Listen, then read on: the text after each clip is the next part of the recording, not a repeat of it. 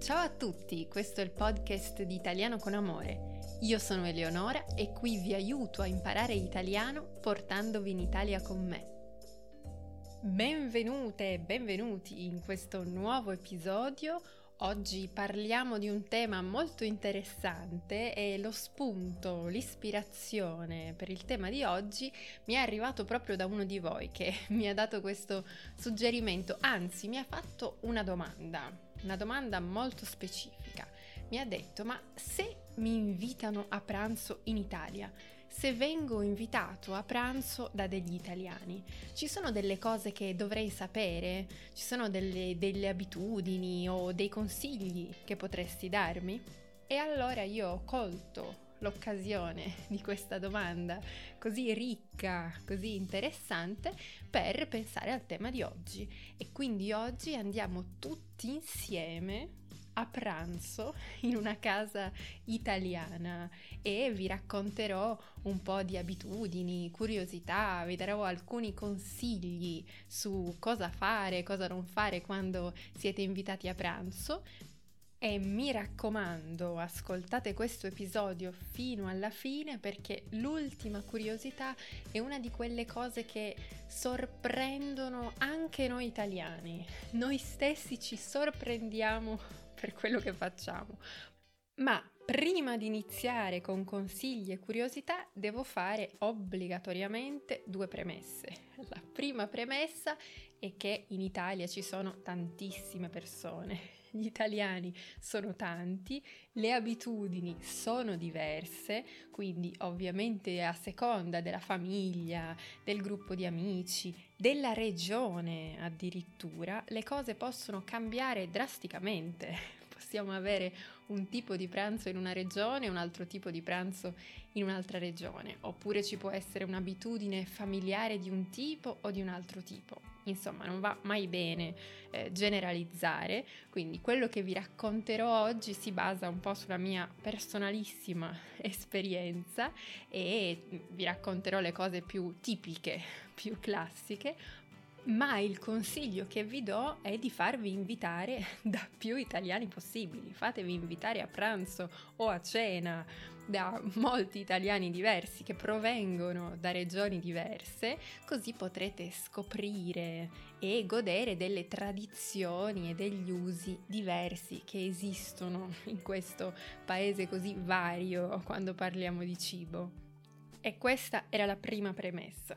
Seconda premessa, il pranzo di cui parliamo oggi è un pranzo speciale, quindi non pensate che gli italiani tutti i giorni, a tutti, in tutti i pranzi che fanno, mangino così tanto o abbiano così tante portate, così tante varietà di cibi, perché c'è una grandissima, davvero grandissima differenza tra un pranzo quotidiano quindi quello che mangiamo tutti i giorni, e un pranzo speciale, come ad esempio un pranzo in cui invitiamo degli amici, eh, il pranzo della domenica. Considerate che tutto quello che vi dico per il pranzo vale anche per la cena. Quindi anche per la cena c'è la cena quotidiana e quella speciale, particolare. Il pranzo di cui vi parlo oggi non è né un pranzo di Natale o di matrimonio, quindi quelli più estremi, più intensi, e neanche un pranzo quotidiano. Quindi è proprio il caso in cui eh, vi hanno invitato a pranzo da amici.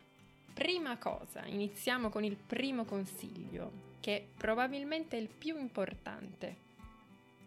Dovete assolutamente sapere e ricordare che durante un pranzo italiano ci sono tante portate.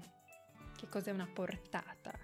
Una portata è, come dire, un tipo di cibo, un momento del pasto.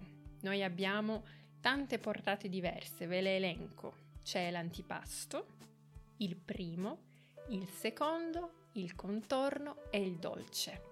Queste sono le portate, è un po' come se fossero le fasi di un pranzo. Che cosa significa? Perché questo consiglio è così importante? Perché se voi mangiate tre volte la prima portata, ripetete tre volte la prima portata, pensando che il pranzo finisca lì, Poi non potrete sopravvivere fino alla fine del pranzo, perché c'è ancora molto, molto cibo che dovrà arrivare. Quindi non c'è quasi mai un piatto unico, per cui si dice tutto quello che c'è nel piatto in questo momento si mangia e si finisce il pranzo. No, ci sono tutte queste fasi, tutte queste portate. E una domanda che a volte viene spontanea è ma come fate a mangiare tutte queste cose? In realtà la questione è il metodo di sopravvivenza degli italiani, almeno il mio, è di mangiare poco di tutto. Cioè non mangio tre piatti di antipasti, due piatti di primo, un piatto enorme di contorno e due dolci, ma visto che sono consapevole di quello che verrà dopo, vado con calma. Quindi questo è il consiglio che vi do. Andare con calma per poter sopravvivere fino alla fine del pasto, fino alla fine del pranzo. Secondo consiglio, eh, immaginate quindi di essere stati invitati a pranzo e se volete ad esempio portare qualcosa, portare un regalo ai padroni di casa. Che cosa pos- potete portare? Che cosa si porta di solito quando si è invitati a pranzo o a cena a casa di italiani? Qui di solito avete due casi. Il primo è se siete stati invitati da qualcuno che conoscete magari non benissimo, ma che conoscete bene, qualcuno di fiducia, e questo qualcuno vi dice mi raccomando non portare niente, che ho tutto. In questo caso siete autorizzati a non portare niente. La persona può essere sincera in quella circostanza e quindi se avete abbastanza confidenza non è necessario portare sempre qualcosa. Se invece vi fa particolarmente piacere portare qualcosa, portare un regalo o siete invitati magari da qualcuno che conoscete meno e che quindi volete davvero omaggiare con un qualcosa per l'invito. È semplice la scelta, di solito con una bottiglia di vino si risolve sempre il dubbio e la questione, potete portare una bottiglia di vino oppure un dolce. Un'altra abitudine è portare un dolce, però probabilmente la bottiglia di vino è un po' più neutra e sempre molto gradita. E ora veniamo alla lingua italiana, la lingua che potete usare durante questi pranzi per dire ad esempio che il cibo, quello che avete mangiato, vi è piaciuto particolarmente. Ci sono tantissime frasi utili che potete usare, oggi ne vediamo alcune. La più classica è che buono. Potete dire mamma mia, che buono. Oppure potete dire esquisito. Squisito in italiano significa buonissimo, molto molto buono. Quindi potete dire era tutto squisito o era tutto meraviglioso. Eh, sono sicura che il padrone e la padrona di casa saranno molto felici di questo complimento. Quindi potrete dire che buono, è squisito, era tutto meraviglioso. Un'altra frase utile in questa circostanza è la frase da usare quando non avete più voglia di mangiare. Avete già mangiato troppo, secondo voi, e nonostante sia tutto molto molto buono, per voi basta così. È finito il vostro pranzo. Il primo ostacolo sarà di sicuro convincere l'italiano o l'italiana che non volete più mangiare perché un po' di insistenza secondo me è meglio aspettarsela, però potete anche usare una frase classica che funziona, è molto gentile, potete dire è tutto buonissimo, ma sono a posto così. Sono a posto così significa in questa situazione per me è sufficiente. Quello che ho mangiato è sufficiente, sono a posto così, sto bene così. Quindi potete dire è tutto buonissimo, ma sono a posto così. Bene, ci stiamo avvicinando alla fine di questo pranzo, siamo quasi arrivati al caffè e manca quella curiosità finale di cui vi ho parlato all'inizio dell'episodio. Questa curiosità, mi sento di dire, io non amo generalizzare come vi ho detto all'inizio di questo episodio, ma su questa mi sento, diciamo, abbastanza tranquilla nel generalizzare un po' e dirvi che quasi, quasi tutti gli italiani si sono trovati in questa situazione, quella che vi sto per descrivere, che è trovarsi a pranzo oppure a cena, quindi nel momento in cui si mangia, nel momento in cui si sta mangiando e ci si trova a parlare di che cosa? Ci si trova a parlare di cibo, ci si trova a parlare a pranzo di cosa mangeremo a cena, a cena di quello che abbiamo mangiato il giorno prima al ristorante ed era buono, buonissimo, oppure ci troviamo a scambiare ricette durante il pranzo. Ecco, tutto questo per dirvi che mm, può succedere che durante un pranzo, quindi nel mezzo del momento in cui si mangia, si parli di nuovo di mangiare. Questa è una cosa che eh, capita, capita agli italiani e gli stessi italiani normalmente si divertono con questa situazione, la troviamo divertente e, e si ammette un po' una difficoltà, cioè si dice mamma mia, pensa, siamo qua, stiamo mangiando e stiamo parlando di cibo, siamo proprio italiani, è una, come dire, un'autocritica che anche gli italiani si fanno. Insomma, l'amore per la cucina, per le tradizioni culinarie, per la gastronomia vi è sicuramente chiaro se vi trovate ad ascoltare un podcast in italiano e quindi siete interessati alla lingua e alla cultura italiana, di sicuro eh, siete già entrati in contatto con questo amore assoluto per il cibo e per quello che mangiamo.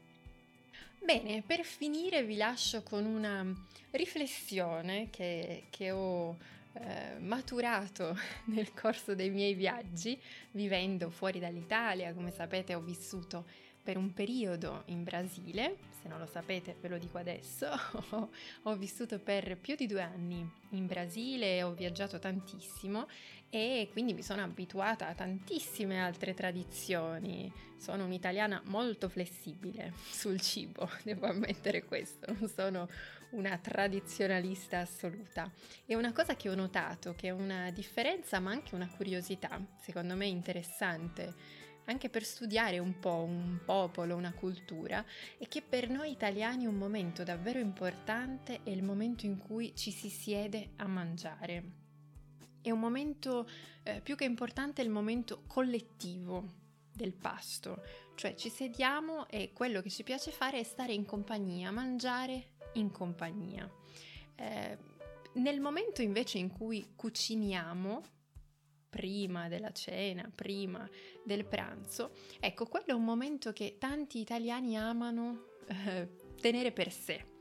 Come dire, amiamo far sì che i nostri ospiti arrivino e già sia tutto quasi pronto e che il momento da condividere sia il momento in cui ci sediamo. Questa è la parte più importante per noi, il momento del pasto.